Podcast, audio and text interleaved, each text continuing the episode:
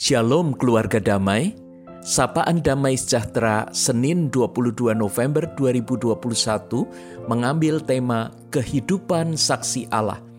Mari mengawali perenungan ini dengan doa. Bapa, kehidupan ini sering nampak begitu mengerikan.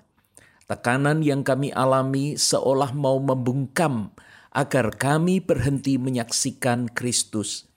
Berikan kami hikmat dan keberanian agar kami dapat tetap menjalankan bagian kami. Mampukan kami ya Yesus, hanya kepadamulah kami bersandar. Amin. Sobat Samas dan keluarga damai, bacaan hari ini diambil dari Wahyu 11 ayat 1 sampai 14. Saya akan membacakan ayat 1 sampai 7 dan 12. Demikian firman Tuhan. Kemudian diberikanlah kepadaku sebatang bulu, seperti tongkat pengukur rupanya, dengan kata-kata yang berikut, Bangunlah dan ukurlah bait suci Allah dan mesbah dan mereka yang beribadah di dalamnya. Tetapi kecualikan pelataran bait suci yang di sebelah luar, janganlah engkau mengukurnya, karena ia telah diberikan kepada bangsa-bangsa lain, dan mereka akan menginjak-injak kota suci 42 bulan lamanya. Dan aku akan memberi tugas kepada dua saksiku, supaya mereka bernubuat sambil berkabung 1260 hari lamanya. Mereka adalah kedua pohon zaitun dan kedua kaki dian, yang berdiri di hadapan Tuhan semesta alam. Dan jikalau ada orang yang hendak menyakiti mereka, keluarlah api dari mulut mereka, menghanguskan semua musuh mereka. Dan jikalau ada orang yang hendak menyakiti mereka, maka orang itu harus mati secara itu. Mereka mempunyai kuasa menutup langit supaya jangan turun hujan selama mereka bernubuat.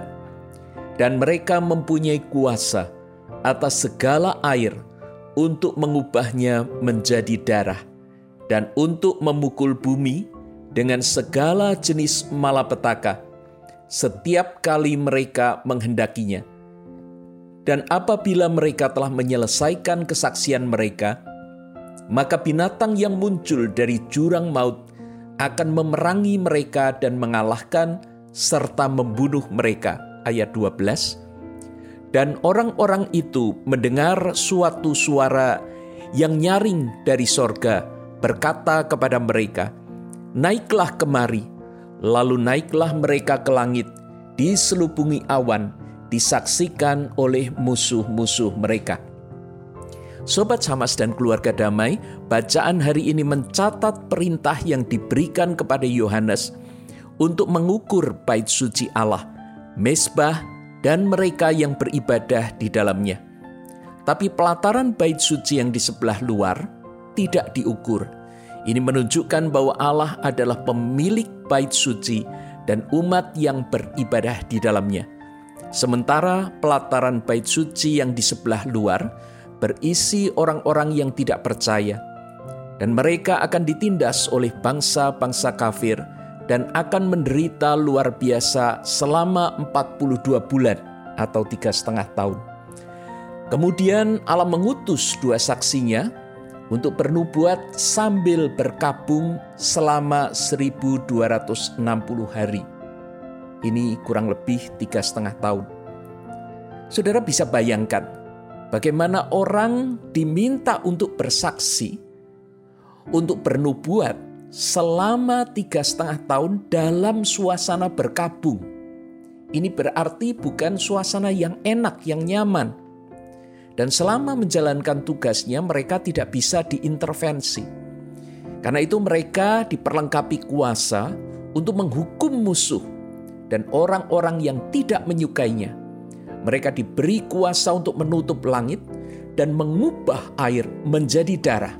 Pelajaran penting di sini adalah kedua saksi itu diberi waktu untuk menyatakan kebenaran. Apakah kemudian waktu itu digunakan dengan baik? Karena waktu itu ada batasnya. Sobat Samas dan keluarga damai, setelah kedua saksi itu menyelesaikan kesaksian dan pelayanan mereka, maka mereka akan mati dibunuh. Tetapi Tuhan menyatakan kuasa dan perlindungannya dengan membangkitkan mereka dari kematian. Ini para saksi. Mereka akan dibunuh, tetapi kemudian mereka akan dibangkitkan. Di sisi lain, mereka yang tidak percaya kepada kesaksiannya, itu mereka justru akan mati karena hukuman Allah. Sobat Samas dan keluarga damai, bait Allah dan kedua saksi itu adalah gambaran dari gereja Tuhan atau orang-orang percaya yang diberi tanggung jawab dalam mewartakan kebenaran Injil lewat kehidupan mereka. Menjadi saksi Kristus bukanlah perkara yang mudah. Akan terjadi banyak penolakan, bahkan mungkin penganiayaan. Tetapi jangan takut, Tuhan berdaulat atas hidup kita. Ia akan melindungi dan memelihara kita sampai kita menyelesaikan tugas kita. Bahkan di ayat 12 tadi dikatakan di akhir semuanya ini, orang-orang itu akan mendengar suatu suara nyaring dari sorga yang berkata kepada mereka, naiklah kemari. Lalu naiklah mereka ke langit, diselubungi awan-awan, disaksikan oleh musuh-musuh mereka jika kita menjalankan tugas-tugas kita dengan baik, maka surga menantikan kita. Segala sesuatu yang Allah persiapkan, semua itu nanti akan diberikan kepada kita. Sobat Samas dan keluarga damai, ketika kita melihat kondisi sulit, persoalan-persoalan yang kita hadapi pada saat ini, maka apa yang akan terjadi dengan kita? Ada dua pelajaran penting dalam renungan hari ini. Yang pertama, kita harus bersungguh-sungguh dengan iman percaya kita kepada Kristus. Pastikan bahwa Anda adalah orang-orang yang berada di dalam bait Allah, bukan pelataran luar. Akhiri segera hidup dengan berbagai trik dan permainan yang menunjukkan bahwa kita hanya berpura-pura menjadi orang percaya Kristus menebus kita dengan sangat mahal. Jika kita mempermainkan keselamatan yang ditawarkan, tidak akan ada kesempatan kedua. Karena kita tidak akan pernah tahu di mana akhir hidup kita. Dan jika itu terjadi, sementara kita melepaskan tawaran keselamatan itu, kita akan binasa.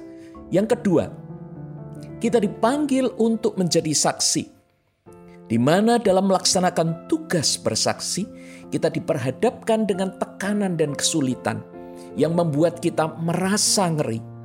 Pastikan bahwa kita mengambil apa yang menjadi bagian kita itu dengan yakin dan berani. Karena itu gumuli sungguh-sungguh. Cari tahu apa kebenaran itu, apa yang Tuhan percayakan kepada kita.